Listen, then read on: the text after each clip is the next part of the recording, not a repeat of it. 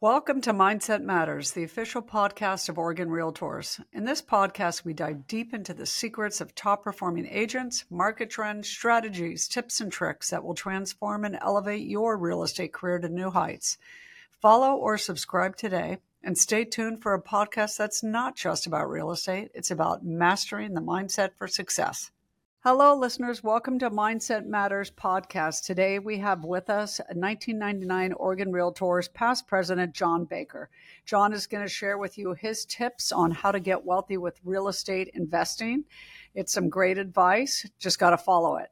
There's a number of subject matters uh, under this topic of how to get wealthy that John will cover. Real estate pays five ways. What is a turnkey provider? How to get out of the rat race? All that stuff. So, John began his real estate career on June 6, 1977, with his parents' company in Salem, Oregon. He survived the market of the early 80s, where over 60% of the area's real estate force quit the business. He vowed to never place his finances in such a precarious position again and took to heart his father's admonition you have to invest in real estate. In 1986, some of you probably weren't even born. He married well, this is his words, not mine. He married well beyond his coverage to a wonderful woman who tolerated his dumb jokes, and they're still married. In 2010, he and his wife Debbie achieved financial freedom. John is going to give you all those tips so you too can achieve financial freedom. Welcome, John. Great, great to see you. Thank you for having me. Yes. Well, let's jump right in. How did you get into real estate investing, and why do you think that's the golden ticket? Well, uh, it was not, I was not intending, but uh, my grandmother Baker, when she passed away in 1978, surprisingly left me $2,000 in her will. And she also left my three siblings $1,000 each. And so I talked my siblings into partnering with me, and our $5,000 uh, we used as a down payment on a home on Cherry Avenue right here in Salem, Oregon. $5,000 down on a $30,000 property, and uh, the seller carried back a land sales contract. And uh, over the years, my siblings who never really got into real estate investing, I either bought them out or they just walked away. And so I held that property for 40 years. And I sold that property in 2019 for $180,000, six times what I uh, what, what we'd paid for it. And so uh, six times 600%, you know, divide by 40 years, that's 15% per year. And my question is, did real estate go up in value over those four years or 40 years, uh, 15% a year? The answer is no. It did go up relative to the yardstick of which you were measuring it with, mm-hmm. which was dollars.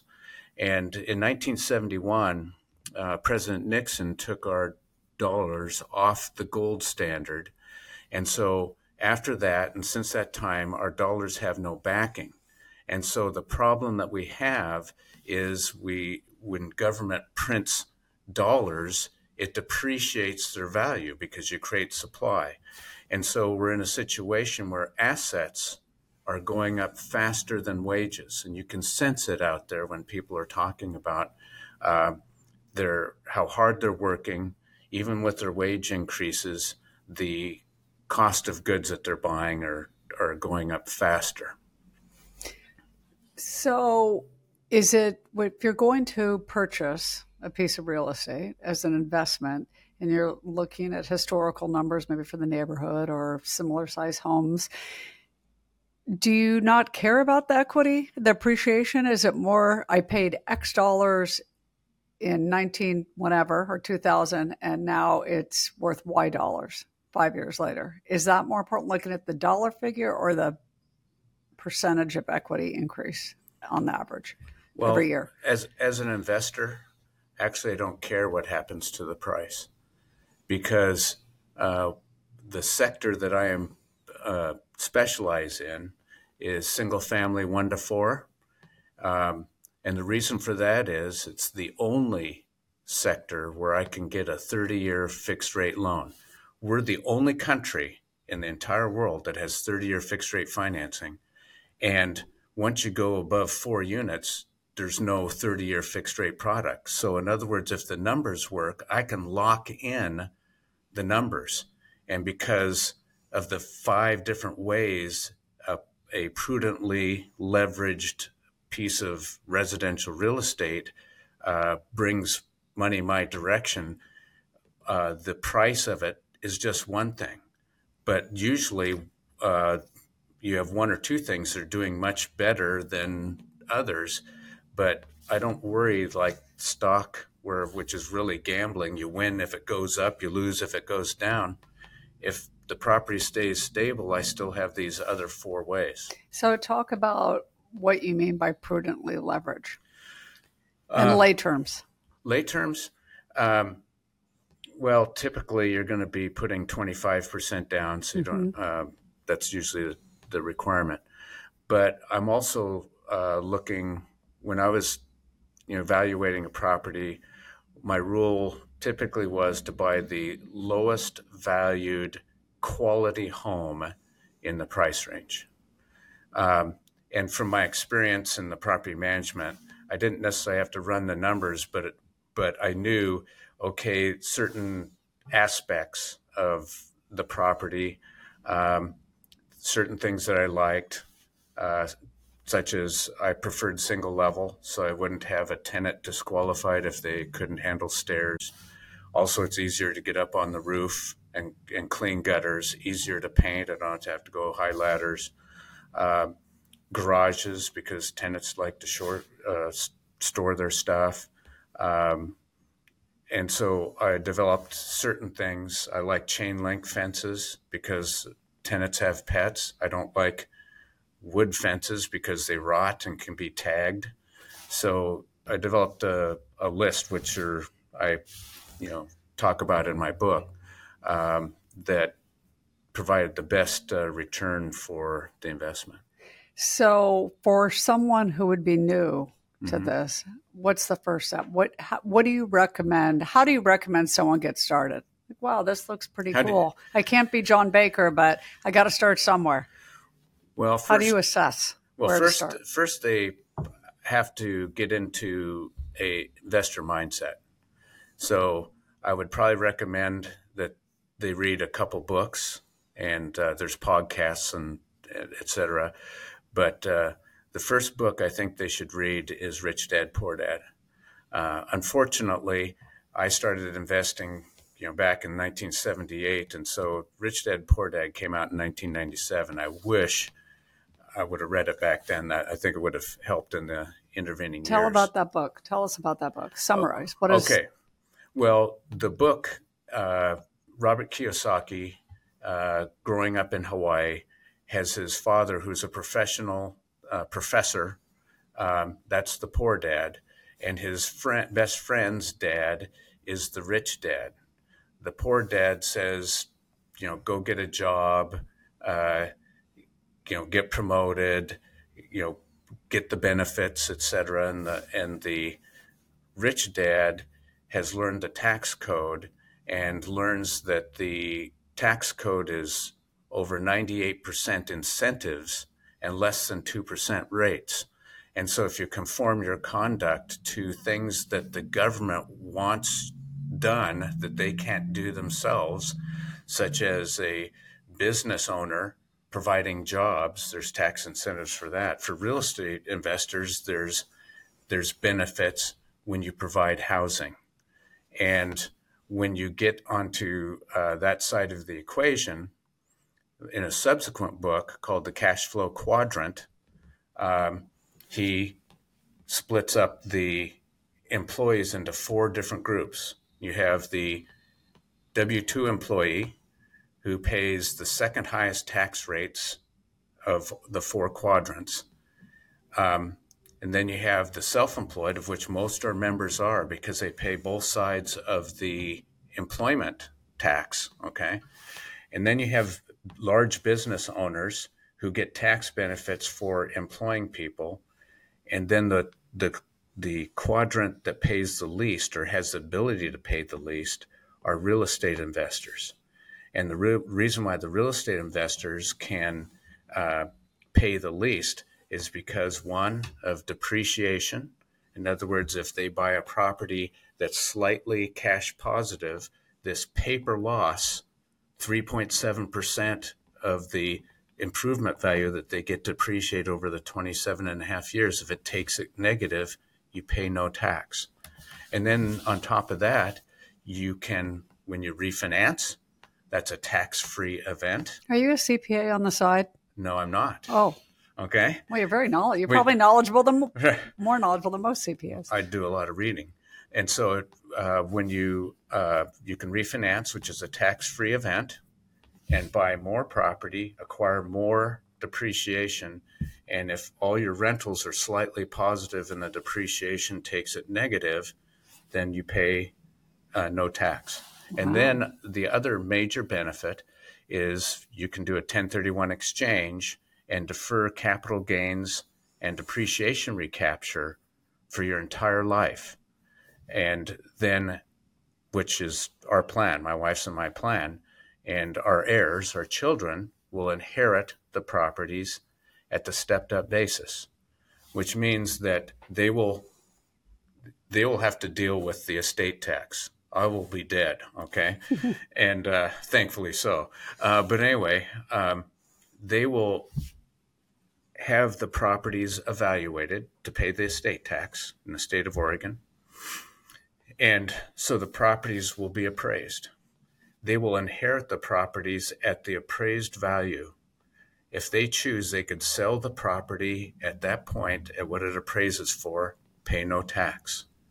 If they choose to keep it, they can depreciate that property all over again for another 27 and a half years. And Isn't so- that double dipping?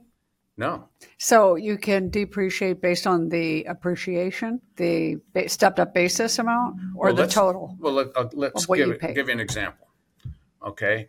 Um, let's say a property uh, I paid $200,000 for. Mm-hmm. And when I pass away, uh, it's worth 400000 And let's say that the improvement value is 300 of that 400000 So that 300000 can be depreciated over 27 and a half years. Okay. So that would be about ten or eleven thousand dollars a year.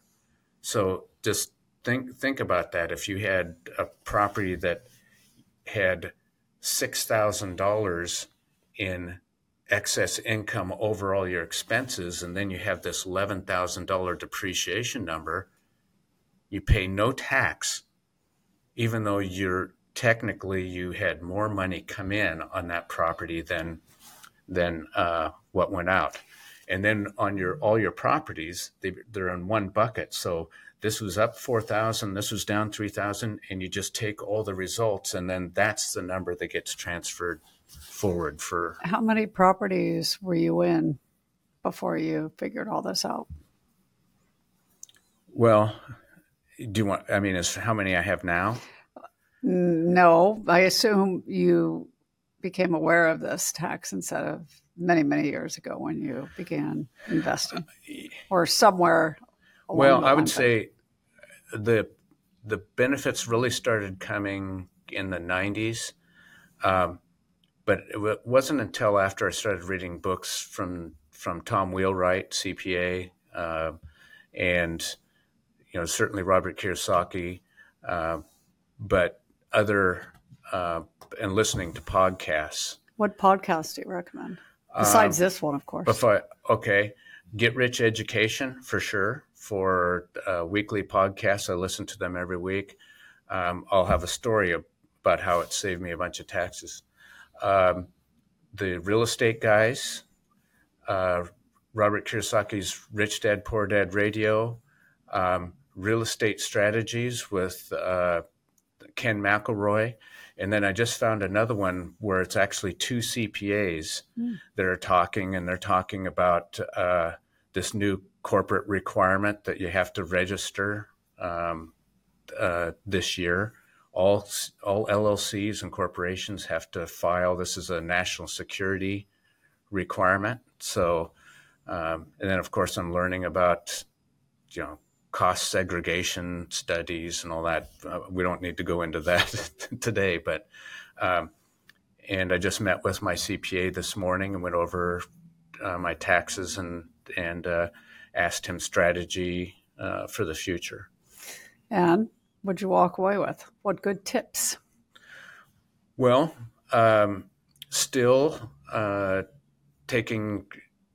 Well, one of the main main things is whether it still makes sense for for me to purchase uh, depreciation through buying tax advantaged assets. Um, you need to be an accredited in, investor to invest in this particular type asset, um, which is an ATM fund. So let me backtrack a little bit and maybe we can circle back and make more sense. So I, I left our story about selling the property on Cherry Avenue in 2019. Well, that was actually part of a 1031 exchange. Uh, after the, unfortunately, back in the 70s, you never thought about investing outside your own neighborhood um, it wasn't until the internet came on that you realized that hey i can now evaluate and and develop relationships with trusted advisors and and turnkey providers etc that are outside my neighborhood that are in states that uh, better respect capital and so um, so i in this particular case when they started talking about rent control I said, I've got all of properties, all my properties in Oregon. So I decided to uh, spread my risk. And so we coupled uh, three of our rentals, uh, did a 1031 exchange, closed them all within two days of each other, and then bought four properties up in Spokane all within one week. Um, and the problem is with a 1031 exchange is you can't pull money out um, to do the repairs, and you can get the best price when you fix a property up. So my wife and I uh, sold one of our other properties without doing a 1031 exchange, and the, you do the prudent thing by calling your CPA and say, okay. Uh, how much am I going to be paying? And so Elliot got back to me the next day. Well, I estimate that you're going to pay $40,000 in capital gains and depreciation recapture tax. And I said, oh, you know, that hurts. It, it hurts. Okay. So, but we needed that money to fix up the three properties here so that they would make nice homes for the eventual buyers and then to fix up the four properties up there for our new tenants. Mm-hmm. And so, um, in the book Rich Dad Poor Dad, Rich Dad said, I never use the term I can't. Instead, he always says, How can I? In other words, that's the way you open up your mind to possibilities. So, early in this was early in the year. So, for months, I'm reading books. You know, how can I avoid paying that $40,000? How can I? In other words, I got my antenna up, etc. And so, um, and as fortune would have it, in November of 2019 uh, Get Rich Education, Dave Zook of Real Asset Investors came on and talked about an ATM fund.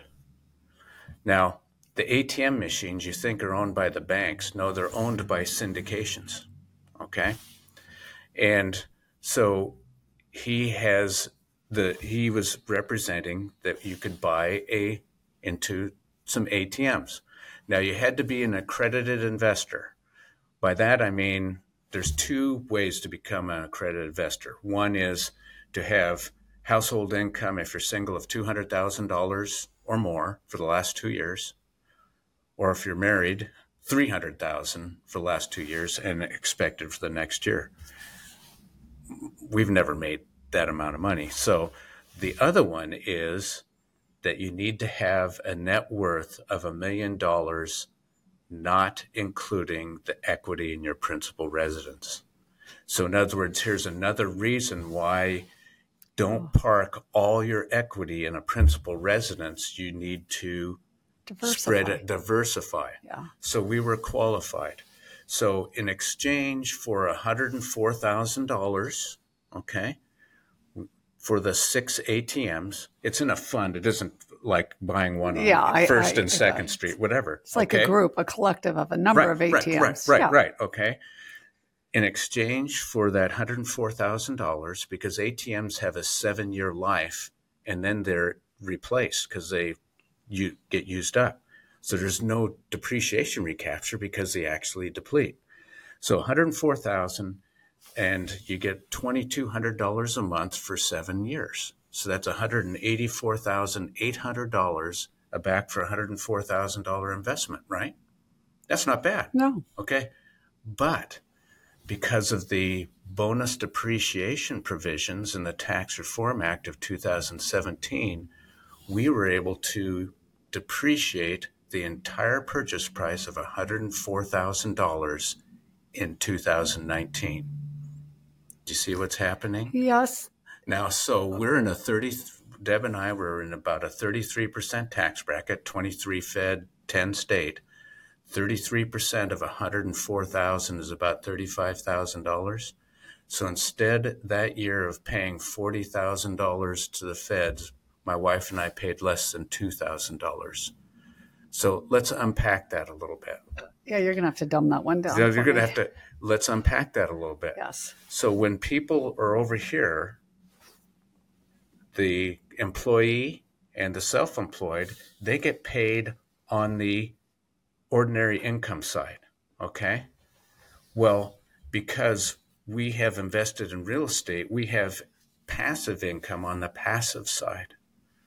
So while we're going to have to pay this $40,000 bill, we depreciate, we get to claim this $104,000 cost, which wipes out $104,000 of our rental income over our expenses, which we would pay taxes on. Hmm. So you can see how you, if you have tax coming on this side, you can alleviate it by the passive income on on this other side. Okay, so this, whew, that is a lot. Yeah. But you have a very keen interest in learning about this, which is what you did. Let's Yes. just assume the majority of us we we want to get rich, but Yes. we don't want to have that in depth knowledge. Who would be your trusted advisor to help someone along who isn't going to read and get up to speed the way you and your wife have? Well, okay, if you're not willing to, you you need to. I want to do You- it, but I just do don't it. want to have to personally get knowledgeable on how to do it successfully. I want someone to tell me who is, like you. I would I would get my free book online. Okay, talk Okay, about your book. Okay, uh, this is a book I wrote uh, a couple years back, and this is my gift back to the to the industry that's treated me so wonderfully. But chapter 12 is Invest to Be the Best. It's 30 pages long. It talks about what makes the best uh, investment. It has some examples of of the special treatment that you get. It's uh, a, a good way. And then, most importantly, in the back, there's four pages of books that I've read, the podcasts, um, talking about uh, different, uh, you know, different aspects of real estate investing. Um, so it's a great place to start. Um, and then, you know, listen to the podcasts. I, I go out and exercise. I'm I walk, do a lot of walking, and so I'll listen to a podcast or multiple podcasts if I'm out for you know two, three, four hours, and so uh, I just abs- absorb it, and uh, it's made a, a big difference in the ability to grow your wealth. See that that might make my walk, my exercise, my thirty minute walk might feel like five hours. Well, do you want to have another story? Uh, please, Okay. is it going to help me get rich? Yes. Okay, then Okay. let's do it. This is another reason why uh, owning real estate. Um, so, I uh, when I owned my real estate firm, I created a self-directed 401k profit sharing plan, and when I sold the company, the people rolled out, and so I own three pieces of real estate in it. I'm not a big believer in stocks, um, but um, this last year I had the opportunity to sell one of the properties. It's in my 401k. yes, you can own property in a 401k. Um, you can also uh, establish a QRP, a qualified retirement program. Holy mackerel. So that when you okay, this is a checkbook control. In other words, you can control your retirement. You can invest in Bitcoin. You can invest in in silver, platinum. You can invest in real estate, etc. The downside of investing in uh, real estate within your 401k is it isn't the best thing to have a tax shelter within a tax shelter. I don't declare the income on the rentals in there, but I don't get to declare depreciation or any of the expenses. So really, it's almost made it like a stock, mm-hmm. is because now I'm act, I'm having to depend on the value going up. So uh, I sold one of the properties, and uh, so the proceeds go back into the 401k. That's a no tax event. And then I said, okay, I'm going, as I'm approaching, I'm 68 years old now, so I have to start thinking about having cash or equivalent in my 401k because once I get to 72 and a half, I have to start taking mandatory distributions. And so, um, with the uh, real asset advisors, I took one third of the proceeds of the sale and I purchased a Tommy Car Wash Fund which for I give them $100,000 and they give me $275,000 back in five years. So there's my cash coming in at about the time that, that I need to be taking mandatory distributions. I took a distribution of $104,000 out and bought an ATM fund. Okay. Now just think what's happening here. Everyone else who has a 401k or IRA, when they pull it out, are going to pay ordinary income tax. Okay. Well, I did it again. I pulled $104,000 out. It wipes out over here $104,000 of income on my rentals. So, in effect, I've taken either a low tax or a no tax withdrawal out of my 401k. That's because I own real estate. You know, I hope the light bulbs you are own going. real estate in your 401k that gives you, or owns real estate over here. So you take yes. that money, and because you're using it for this over here, this real estate, either it's well, what I'm doing, what I'm doing is because I own properties just mm-hmm. not in my 401k right. that are producing income. Yep. So I I mask $104,000 of that income if I'm in a 33% tax bracket. That cancels out 34,000. If I had just taken it out and I'm at 33%, I'd pay 34,000 over here. So effectively, because I own passive income sources over here, I can take out essentially either a no tax or a low tax withdrawal. You can't do that if you don't own real estate. See, you make it sound so easy. So let, yeah. let's go back to Okay. I would consider you to be an advanced investor. Now, you started yes. somewhere. You've done this a lot of years. So you've yes. learned probably a lot of ups and downs over the years and tips yeah. and tricks. But for those of us that don't have the patience, the stamina, or the desire to, I know that sounds so, I get rich. I just want to get rich without the consequences. There's con- potential consequences. I just don't want to do all the homework. I want someone else. How would you advise someone who isn't interested in becoming as savvy as you. They want they want to invest and they might have some money, maybe they don't. How do you get started if you're not you? Okay, well, uh, I would uh, you know Get Rich Education. Their website has multiple uh, turnkey providers. Now, what a turnkey provider is is a is a uh, company that has acquired a property that needed fixing up. They have fixed it up. Uh, we're talking new roof, new cabinets, new carpet, new paint, new furnace, whatever. It is totally fixed up. A tenant has been placed in it. It's under property management. All you have to do is buy the property. Okay. And so there are turnkey providers in places that are uh, where you can get better numbers than you can in Oregon. Right now, what's going on is wealth is moving from the west to the southeast and from the northeast to the south in the U.S.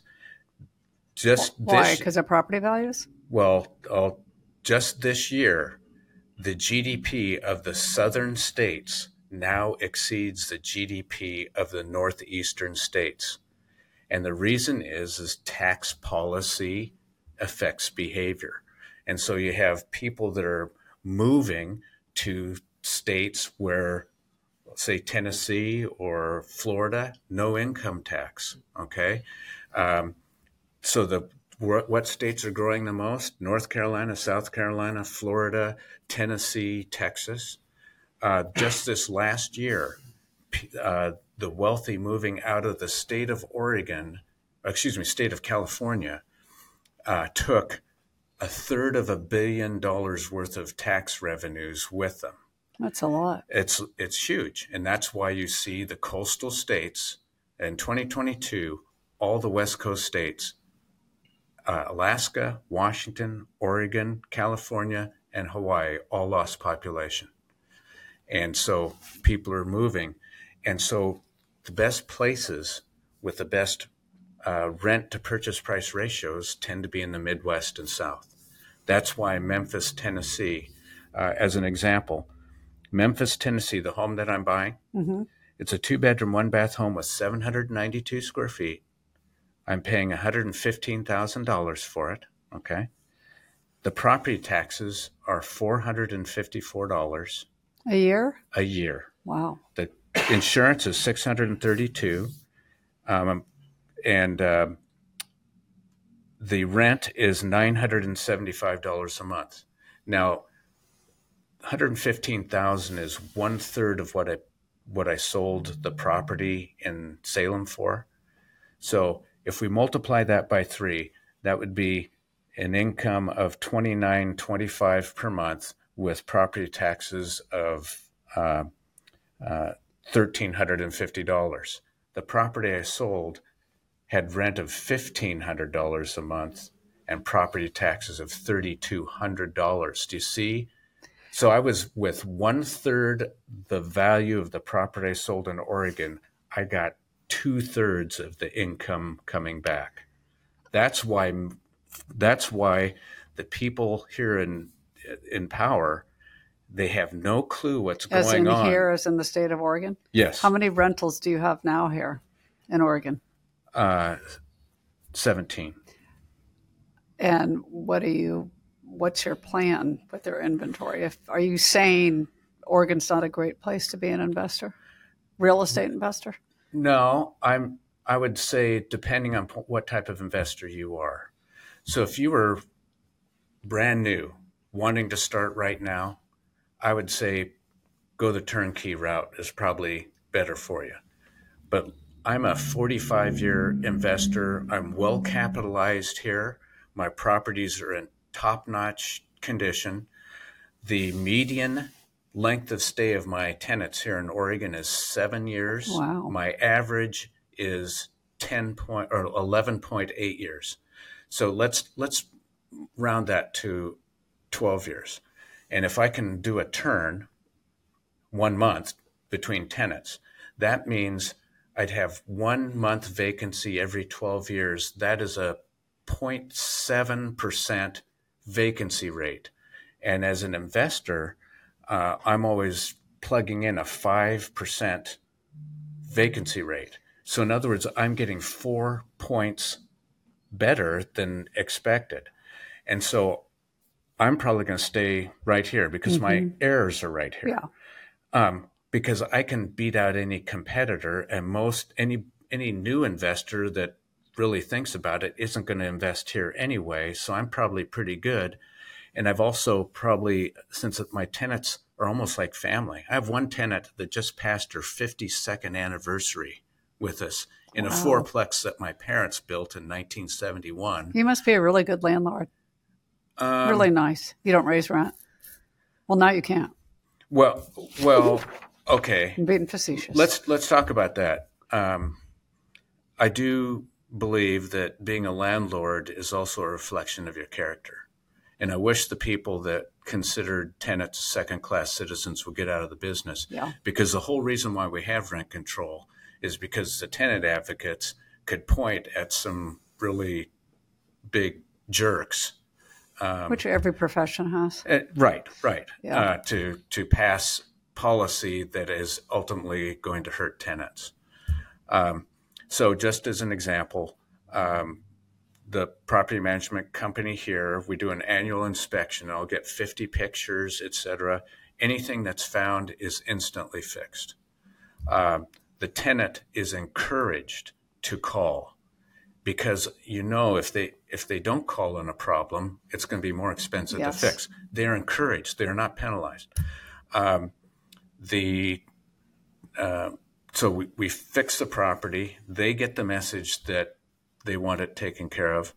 Um, they pay the rent on time. If there's a problem, we'll go with them, you know, etc. Et and the most important thing is we let them have their privacy and, and enjoy their life. But I can tell you how things have been progressing, which is which is pretty sad because I always thought my position was an interim person between you know renting a place and home ownership and then getting onto home ownership. Mm-hmm. Well, I have a property. Uh, we just had an inspection this last week. Um, I purchased it. It was a foreclosure in 2004. Fixed it up. As it turns out, one of our owners in our property management that we were managing for was wanted to sell a property and had a great tenant in there. And so I went over to the tenant with the owner's permission because it's easier to sell a home that's vacant. Um, and I said, "Hey, I'm fixing a home over here. You know, uh, if you want to take a look at it, you know, the rent will be the same. You don't have to requalify because you already know your character." And uh, they went over there and they loved it, and they are still there. Twenty years later, they are still in that property, and it just had this inspection, and the carpet has to be replaced.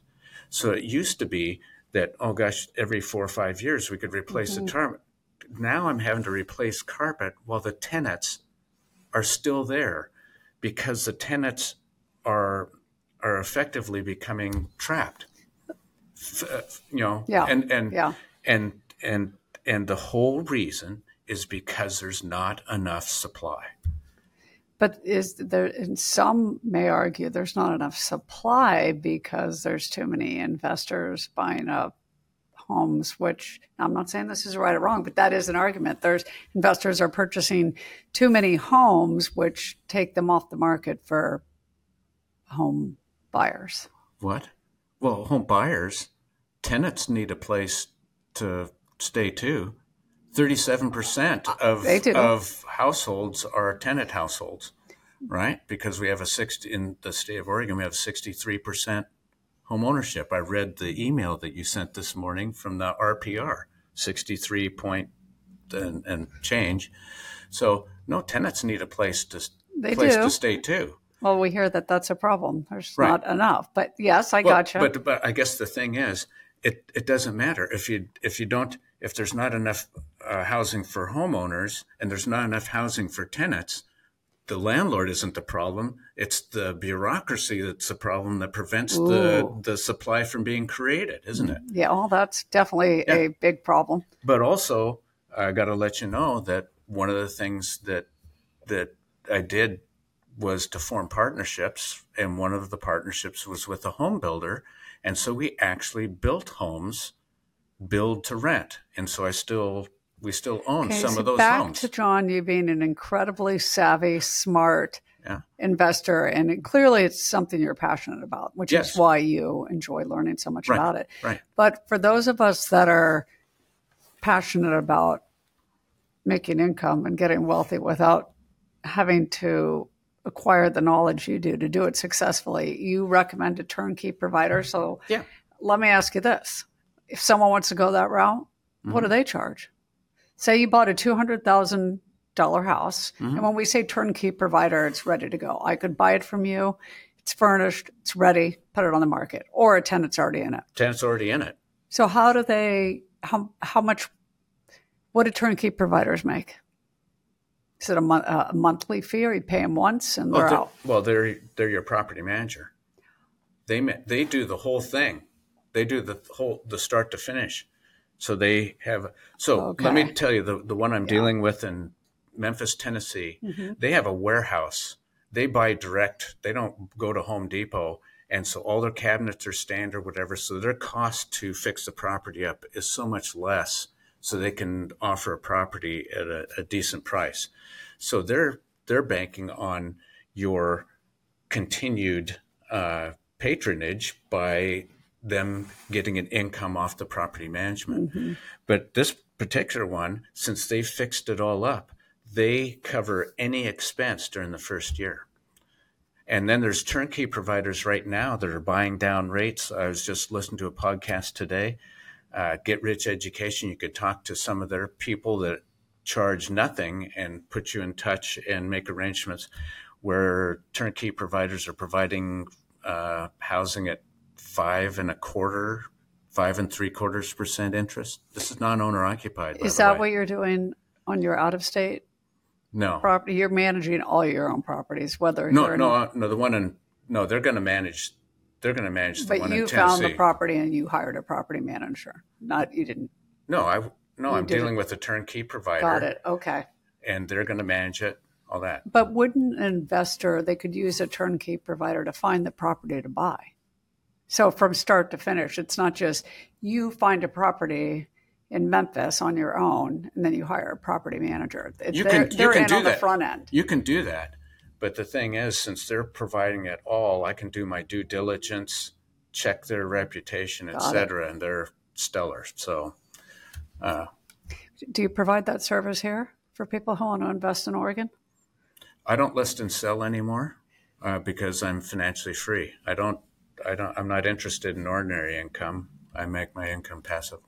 So, is this your job now? You're retired yes. from brokerage. Right. Uh, right. You manage your own. I well, I teach classes for free. I write books for free. This is my give back. You know, for um, and so uh, just this last Saturday, I sat down with a couple in Bend, and for two hours talked to them. I'd already given them books, etc., and they're so excited because they've they've recognized uh, how to get out of the the way to get out of the rat race to start building their passive income because like everyone else let me describe what the rat race is well, i was going to say it's a book right yeah, well robert kiyosaki uh, describes it and I've, I've got it written down here. Um, is um, go to college get a degree get a job buy a house buy a car, open a 401k, and as your income goes up, buy a bigger, nicer car, bigger house, etc. And the problem with that is, is it it it puts all the pressure on two income streams, your jobs, and we're we're taught in this rat race to set aside some money and put it off for the future. Okay. Well, how do you know you're going to live to the future? My mother did not make it to age 61 okay? And that's another you know wake up call for me is instead of living below your means and putting how about during your life your one and only life expand your means build your cash flows during your life which provides a safety a safety net. And how did i come to this um, because I, I wrote that goofy introduction in 1983, Um, I remember it was the middle of February. I had three weeks of money left. I'm sitting in a home. I have not enough money to make my next month's house payment. I've I have enough money to buy food. I'm two years behind in my property taxes, and I'm working with my parents. And I'm, you know, and and so I prayed and I said, God, am I in the right place? And I remember on March 2nd, 1983, I sold three homes on that one day. I had never done it before. I've never never done it since. And that those three were the just the nudge to keep me going. And I look at what has happened in my life since.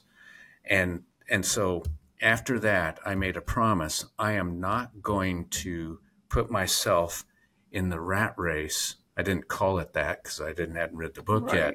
I'm not going to put myself in positions. Fortunately, I was single, But if I was going to be married with a family, I am not going to put myself in a position where I'm going to jeopardize, you know, the financial well-being of people that I love. And uh, so, yes, that's been the motivation. And my father's admonition um, to buy real estate. When he died in 2010, he owned three properties a duplex, the fourplex that I own now, and then the Ned Baker Real Estate Complex, which had 12 rental units and then the office space. And so he told me one time that that was producing about $80,000 a year. And he, he had no pension. He had Social Security. He'd been a real estate broker for 35 years. And he, he lived a, a great, wonderful life, financially free. So it was a good role model for you. Yeah. So you remained, you began your investment career in the 80s. 78, 1978 is my first one. But I didn't, the thing was, then I had the the desert experience, the Moses in the desert in 1983. Um, I didn't get my next one until 1989, I believe. So, how many did you have in 1983? In 83? Yeah. Just one. Okay. Uh, and it took you a while. You started in 78. Yeah. So it took you a while to acquire. I mean, it's been a lot of years of acquiring multiple properties, but how many years were you just one in trying to figure out what's next? Well, financially. Well, on the investment. I, I, in 1978, um, I purchased my principal residence, and then I had at the second the rental home on Cherry. Um, in 1986, when I met my bride, um, when we got married, I moved in with her, and so I moved out of my principal residence, which that's a home I still own as well. So we started out our career with two rental properties. And then we formed a partnership and, uh, well, and then a property came available, my wife's grandparents' home, uh, which they bought in 1946. Uh, we purchased that from, from uh, their estate. And then uh, in 1991, we formed a group of four, four, couples. It was called Eight's Enough, a partnership because eight is enough.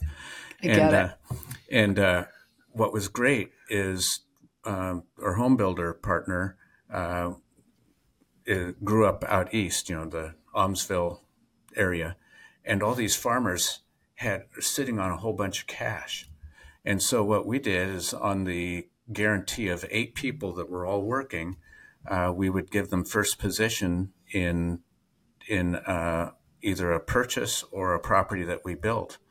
And so we were using 100%.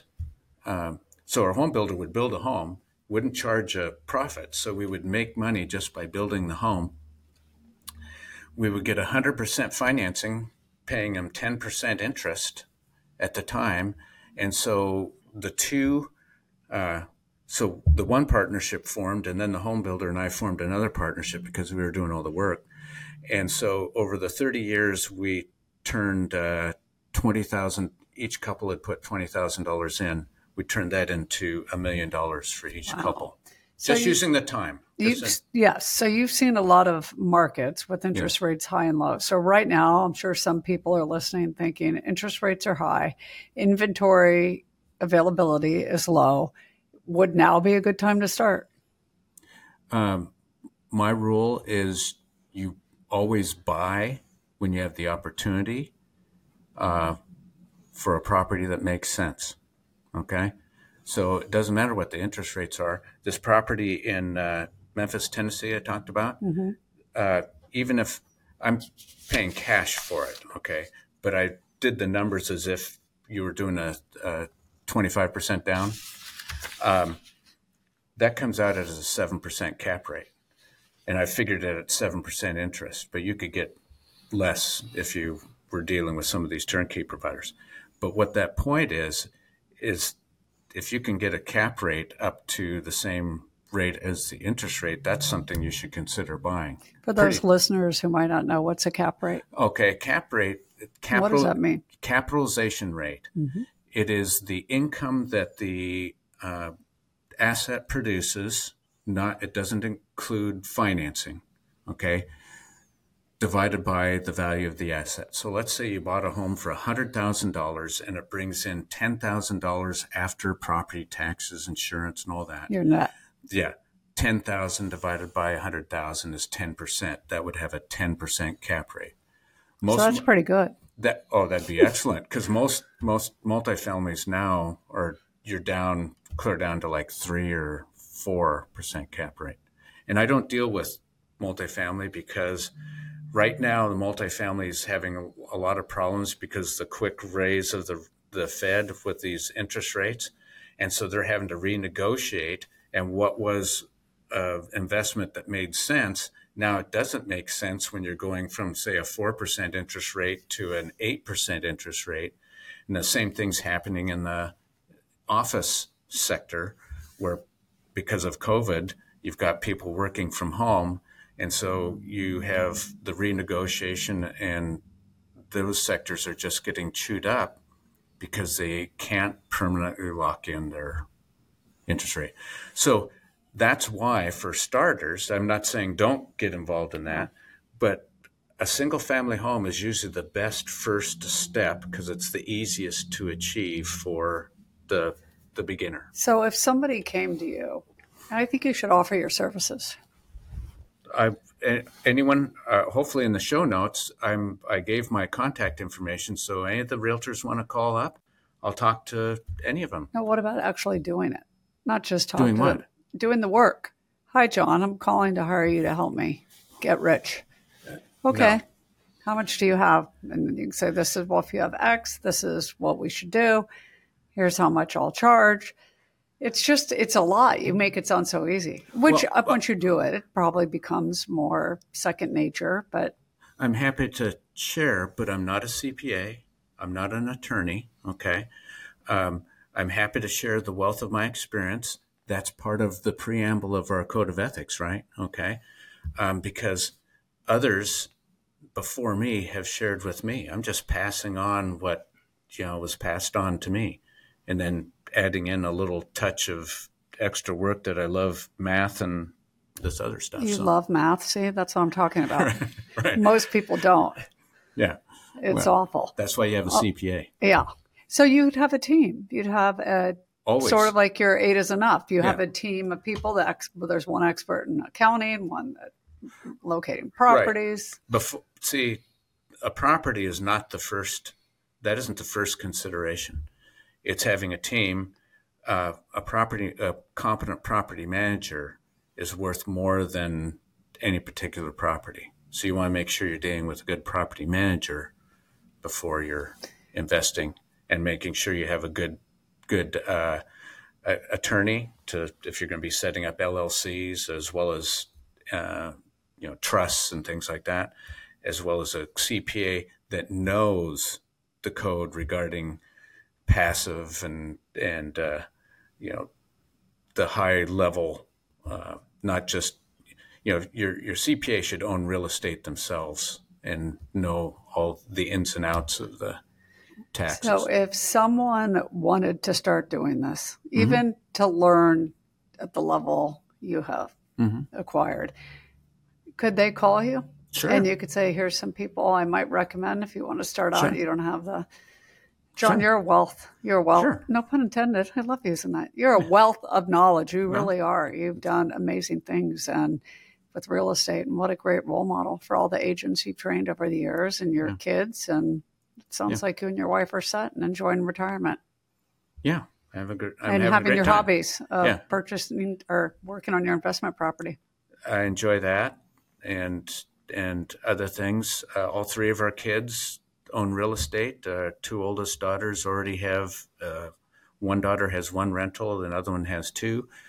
Um, our son's going to school and very proud of him. He served our country in the Marine Corps, and he's house hacking. In other words, he has two roommates, and they, with through their rent, he's they're paying his payment. And I'm saying, God, Smart. off the old. Yes, block. that's right. He learned. Yeah. He learned from the best. Yeah. yeah.